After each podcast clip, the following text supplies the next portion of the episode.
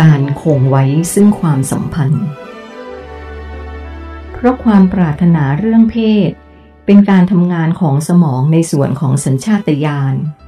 ส่วนความรักเป็นการทำงานในส่วนของจิตสำนึก ซึ่งตรงนี้มันจะคาบเกี่ยวปนเปกันอยู่ในช่วงต้น ของการเริ่มมีความสัมพันธ์ของพวกคุณ จนคุณไม่สามารถแยกมันออกว่า อันไหนเป็นความต้องการจากสัญชาตญาณ และอันไหนเกิดจากจิตสำนึก คุณอาจจะรักผู้หญิงคนหนึ่ง เพราะว่าเธอสวยถูกใจคำว่าเธอสวยถูกใจนั้น คือแรงกระตุ้นที่เกิดจากสัญชาตญาณซึ่งมันจะคล้ายกับเวลาที่คุณกำลังหิว และบังเอิญไปเจอกับอาหารที่น่ากินคำว่าน่ากิน จึงเป็นแค่แรงกระตุ้นที่เกิดจากสัญชาตญาณเท่านั้น แต่คุณ ไม่ได้มีความรักกับอาหารนั้นสักหน่อย เธออธิบาย โอ้ ผมอุทาน และนี่คือจุดเริ่มต้นของปัญหา เธอพูด ถ้าเป็นที่นี่จะไม่มีปัญหาอะไรเลย เพราะเราทุกคนไม่ว่าจะมีความปรารถนาเรื่องเพศหรือไม่ก็ตาม พวกเราก็มีความรักที่เป็นระดับสูงสุดกันอยู่แล้ว แต่สำหรับที่ดาวโลกไกอาของคุณ ทุกคนโดยพื้นฐานแล้ว ไม่ได้มีความรักต่อกันสักเท่าไหร่ ถ้าจะมีก็แค่ในระดับต่ำๆเท่านั้น ในเมื่อเราไม่ได้มีความรักเป็นทุน การแซงว่ามีจึงเป็นความทุกข์ทรมาน สุดท้าย เมื่อแรงปรารถนาทางเพศมันอ่อนกำลังลง ที่คุณเรียกว่าหมดรัก ที่จริงไม่ได้หมดหรอก มันยังไม่เคยมีด้วยซ้ำ เพราะที่มีอยู่นั้น มันไม่ได้เรียกว่าความรัก มันน่าจะเรียกว่า การแสดงออกเพื่อพยายามคงไว้ซึ่งความสัมพันธ์มากกว่า ปัญหาหลากรูปแบบจึงเกิดขึ้นตามมา เช่น ความคิดไม่ตรงกัน รสนิยมไม่ตรงกัน ทัศนคติไม่ตรงกัน เป็นต้น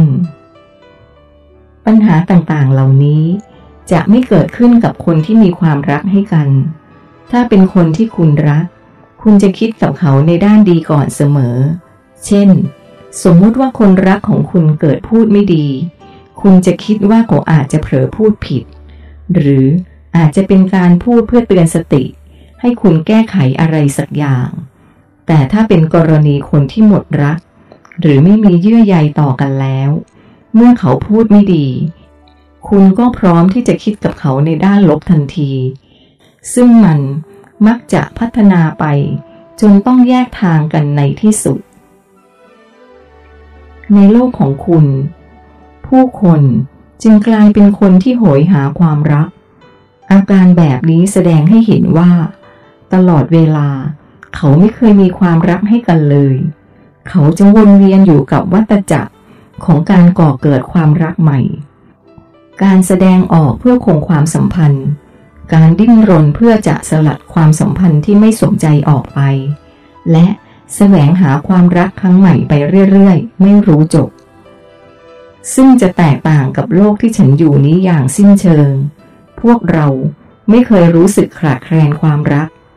พวกเรามีความรักต่อกัน ตั้งแต่ยังไม่ได้คิดที่จะมีอะไรกัน การมีเพศสัมพันธ์ รวมถึงการมีลูกด้วยกัน จึงเป็นเพียงผลผลิตที่ทำให้เราทั้งสอง กลายเป็นหนึ่งเดียวกันมากยิ่งขึ้น เธอพูดจบ เธอก็คว้ามือของผมมากุมไว้ ที่รักคะ นี่คือความรักที่แท้จริง ความรักที่คนทั้งโลกของคุณโหยหา ฉันรักคุณ ไม่ใช่เพราะว่าคุณเคยมีอะไรกับฉัน แต่ฉันรักคุณมากอยู่ก่อนแล้ว ความรักนี้จะไม่มีวันเสื่อมคลาย ไม่ว่าจะเกิดอะไรขึ้นก็ตาม ครับ ผมไม่รู้จะตอบเธอว่าอะไรดี รู้แต่เพียงว่า สิ่งที่เธอพูดนี้ ต้องมีความหมายที่ซ่อนเร้นมากกว่าที่ผมเข้าใจแน่ ๆ เราออกเดินทางกันต่อดีกว่านะคะ รู้สึกว่าเราจะเดินทางกันช้ากว่ากำหนดเวลามาก ถ้าเป็นปกติเวลานี้ ฉันต้องถึงบ้านคุณตาแล้ว แต่นี่ยังเหลือระยะทางอีกตั้งเกือบครึ่งแน่ เธอบอก ครับ ผมลุกขึ้น เก็บกวาดเปลือกของผลไม้ที่เรากินไว้ ยกม้วนกระดาษขึ้นหลังให้โคฮารุ และตัวเอง ก่อนจะออกเดินทางต่อ ภูมิประเทศระหว่างทางที่เหลือนี้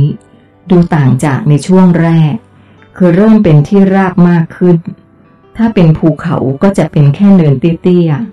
ๆ และเริ่มมีบ้านคนให้เห็นบ้างเป็นระยะระยะ ทุกครั้งที่ผ่านบ้านคน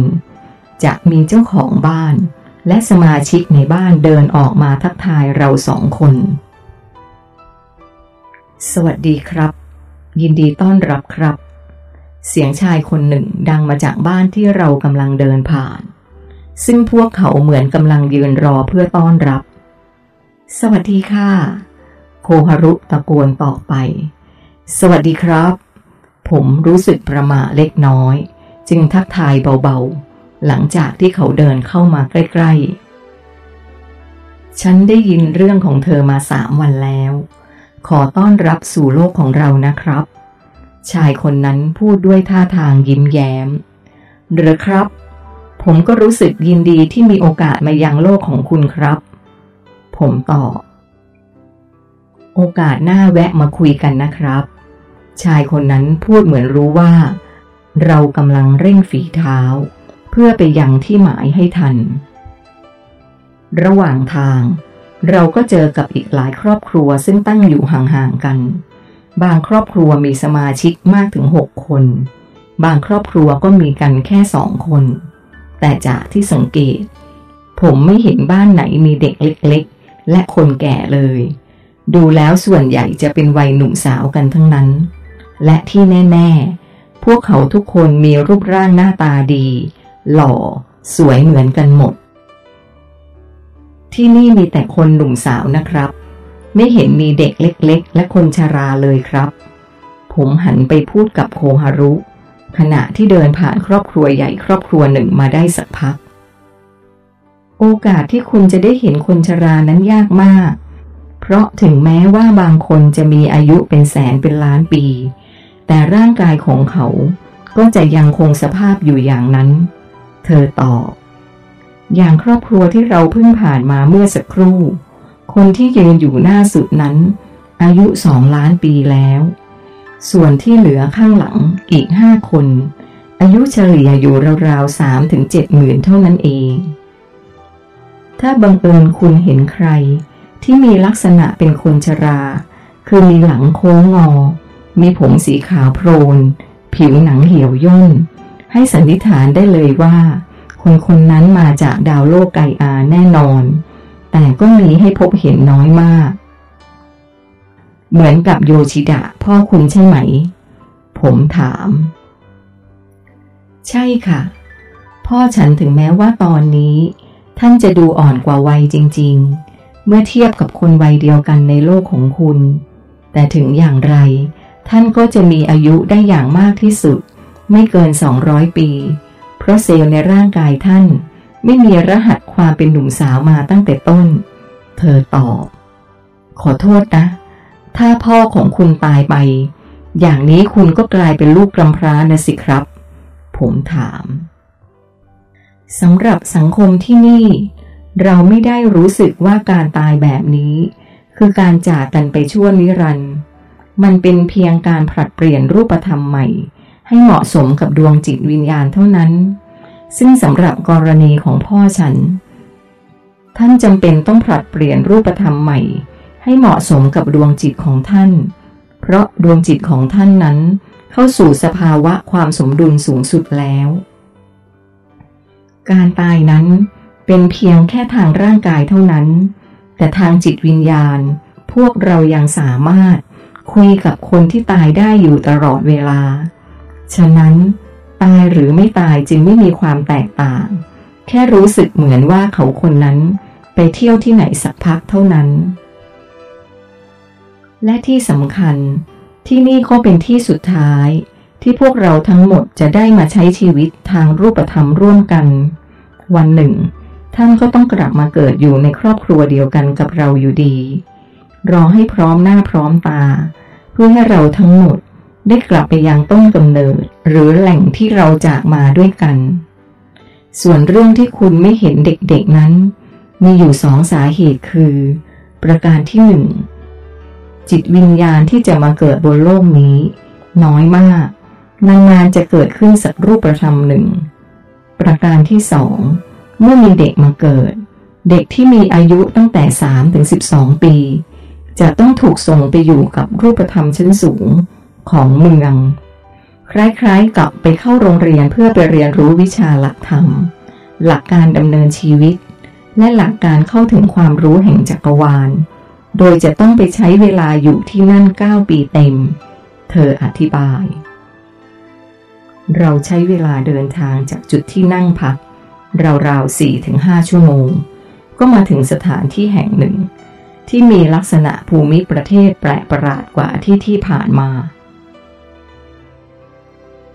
ที่นี่มีหินมากกว่าดิน